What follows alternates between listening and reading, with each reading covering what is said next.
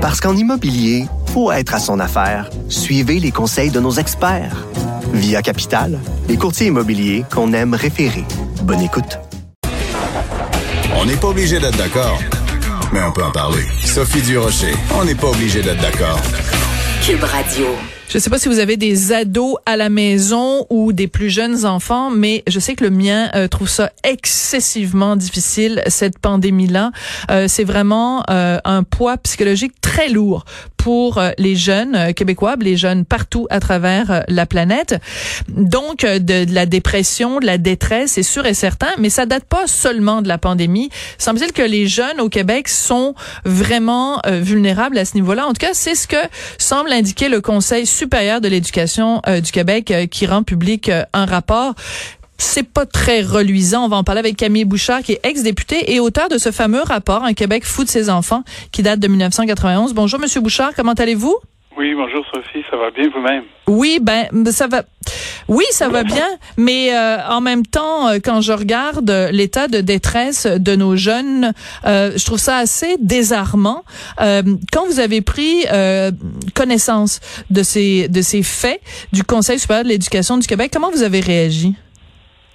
Ben, d'abord, un, c'est pas des données qui sont nouvelles, elles sont cependant maintenant elles font l'objet d'un examen tout à fait particulier de la part du Conseil supérieur d'éducation. D'ailleurs, ce rapport-là, il, il, est très bien fait. Hein, oui. Oh, oui, c'est très, très, très, très intéressant à lire euh, pour qui s'intéresse au développement euh, social et émotif des enfants, surtout. Euh, c'est un travail colossal. Ça a pris deux ans en tout et partout pour pondre ce... D'ailleurs, le Conseil supérieur d'éducation, très rarement fait des rapports qui sont de mauvaise qualité. Celui-là, il, il, est vraiment très bien. D'abord, euh, il nous rappelle aussi qu'il euh, y a euh, quand même au préscolaire 83% des enfants, 84% des enfants qui ne présentent pas de problème. on peut on peut toujours voir ce côté-là aussi. Oui, oui, le verre à moitié plein ou à moitié vide. Donc, il est plein à 83% quand même. lui, il est plus que plein. Oui. Et au, primaire, c'est un peu moins vrai, puis au secondaire, c'est un peu moins vrai. Mais il y a quand même une très grande majorité de nos enfants qui vont bien. Ça, bon, alors ça, je pense qu'il faut le dire et le redire parce que on est dans une période de morosité, puis où on, on, on, on on, se quelque part on, peut se complaire dans une espèce de négativité par rapport à ce Mhm. qui nous entoure. Mais mais franchement il faut d'abord admettre que la très grande majorité de nos enfants s'en sortent très bien puis ça développe très bien. Bon il y a cependant des, des zones d'inquiétude importantes. Seulement à Montréal là, en sixième année il y a 10% des enfants qui présentent un diagnostic, là, pas, pas seulement des symptômes, mais un, un diagnostic vrai, là, euh, euh, approuvé médicalement, là, Mhm. euh, de, de, de très graves problèmes de distraction et d'hyperactivité. 10 Ah oui, c'est énorme. année, c'est beaucoup. 6% qui ont des problèmes d'anxiété, euh, 2% des problèmes de, conduite, de comportement, 1% des problèmes de dépression. Écoutez, on a médicalisé nos enfants à outrance, et ça, c'est souligné et vraiment euh, très, très, très, euh, c'est très marqué dans, dans le rapport. Euh, nos enfants. Euh, ça nous coûte euh, en termes de médicaments là pour euh, simplement pour les enfants à qui on prescrit des, des médicaments antidépresseurs, ça nous coûte 792 millions par année. Pardon? Oui, oui, allez voir dans le rapport. 792 millions de dollars Oui, oui. pour... Les Ah ouais. Les enfants et les jeunes. Et, et ça a doublé durant les cinq dernières années. Et ça, ça dépend beaucoup du fait qu'on on va vite, on voit pas les enfants suffisamment longtemps, on les observe pas suffisamment longtemps.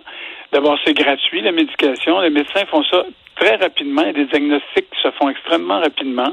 Il n'y a pas beaucoup de suivi médical.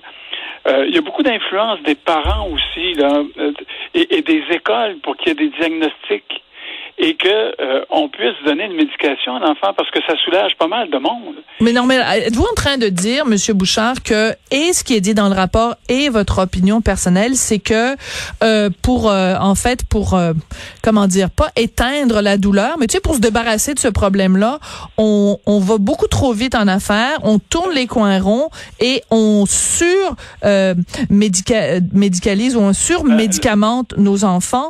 C'est une partie du rapport où on soulève ces hypothèses-là. Ouais. on, irait trop rapidement et, on peut comprendre que des écoles et des parents puissent chercher une solution à un problème qui est criant pour un enfant que un, syndrome de distraction important puis qui est hyperactif. C'est pas c'est pas évident de vivre avec un enfant comme ça euh, à la maison ni à l'école. C'est un problème important. Mais est-ce que on va pas trop vite en affaire? Le, le, les rédacteurs du rapport soulèvent ce problème-là. Mm-hmm. Et il nous compare à d'autres juridictions euh, canadiennes. On est les champions en médicalisation au Québec. Oui, c'est pas, pas reluisant comme, euh, comme record. Alors là, il y, a, y, a, certainement un dossier à fouiller de façon très, très, très, très profonde, puis une réflexion à faire.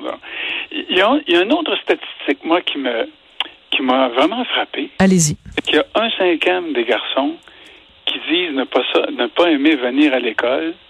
Un, ah, dixième, un, dixième des filles. Donc 20% des gars qui disent moi, l'école, j'aime pas ça. J'aime pas ça à l'école. Puis euh, 10% des filles. Ah, mais ça, il faut se questionner à savoir pourquoi il y a cette euh, différence-là. Et je vous dirais que la situation euh, actuelle, euh, où justement, ben, en tout cas dans la région de Montréal, en tout cas, euh, où euh, l'école a été suspendue, puis ce qui a été fait en termes d'école, c'était plutôt moyen-moyen. C'était ben, moche. Ben, c'était moche. Ben, ça va pas aider non plus à convaincre les garçons que l'école, c'est le fun puis c'est trippant. Non, puis en fait, les garçons ont besoin aussi d'espace, plus d'espace pour, pour s'exprimer. Les garçons ont besoin d'activité physique beaucoup plus que les, les filles sont beaucoup plus en même temps studieuses, ça, depuis la toute petite enfance. Il y a toutes sortes de traits comme ça, là. Que l'on peut retracer dans la littérature de, de différence entre garçons et filles. Mais moi, je me dis que si on a 20% de nos garçons qui n'aiment pas l'école, on devrait peut-être commencer par là. Est-ce que leur environnement physique a de l'allure? Est-ce que on a de la bienveillance autour de nos enfants à l'école? Et hmm. ça, le rapport le, soulève constamment. Est-ce que le niveau de bienveillance envers les enfants, leur capacité de prendre la parole, de s'exprimer, de dire ce qu'ils aiment, ce qu'ils aiment moins. Euh, toute la question des devoirs, et, des devoirs à la maison et du stress que ça comporte pour les parents et les enfants. Toutes les questions des évaluations qui écrasent certains enfants continuellement à partir du premier jour de l'école jusqu'au dernier. Le rapport soulève ces questions-là. Moi, je pense que c'est de très bonnes questions. Cependant, je pense que à plusieurs endroits, ça manque peut-être un peu de, de punch dans les recommandations. Ils auraient dû avoir plus de, de plus de force, plus de vigueur pour que justement le milieu de l'éducation se réveille. Ben, ou, que, le ministre de l'éducation se réveille et tienne compte de ça. Parce que quand vous voyez ça euh, monsieur Bouchard 20% des garçons qui aiment pas l'école, c'est pas juste une statistique là, ça veut dire que la réalité sur le terrain, c'est que euh, il y a des enfants, des petits garçons qui se lèvent le matin et qui ont la boule au ventre parce qu'ils ont peur puis ça les écœure d'aller à l'école, c'est ça la réalité là. Il y a aussi, il y a aussi ça, énormément ça, le stress, l'anxiété qui est provoqué par le fait d'aller à l'école tous les jours, le stress que ça, que ça, que ça importe aussi dans la famille. Ben oui les matins d'essayer de convaincre le petit garçon de, de prendre le bus ou d'y aller à l'école, etc. Puis de le convaincre en même temps qu'il est suffisamment compétent pour faire face à la musique. Et, hmm. et, et si les évaluations sont, sont très souvent négatives envers l'enfant, alors là, il y a un autre côte à remonter. Le conseil dit, on devrait améliorer notre capacité de communication avec les familles. Ben ça, c'est un vœu, c'est un beau vœu, mais c'est un vœu pieux. Il faut aller beaucoup plus loin que ça. Il faut dire comment.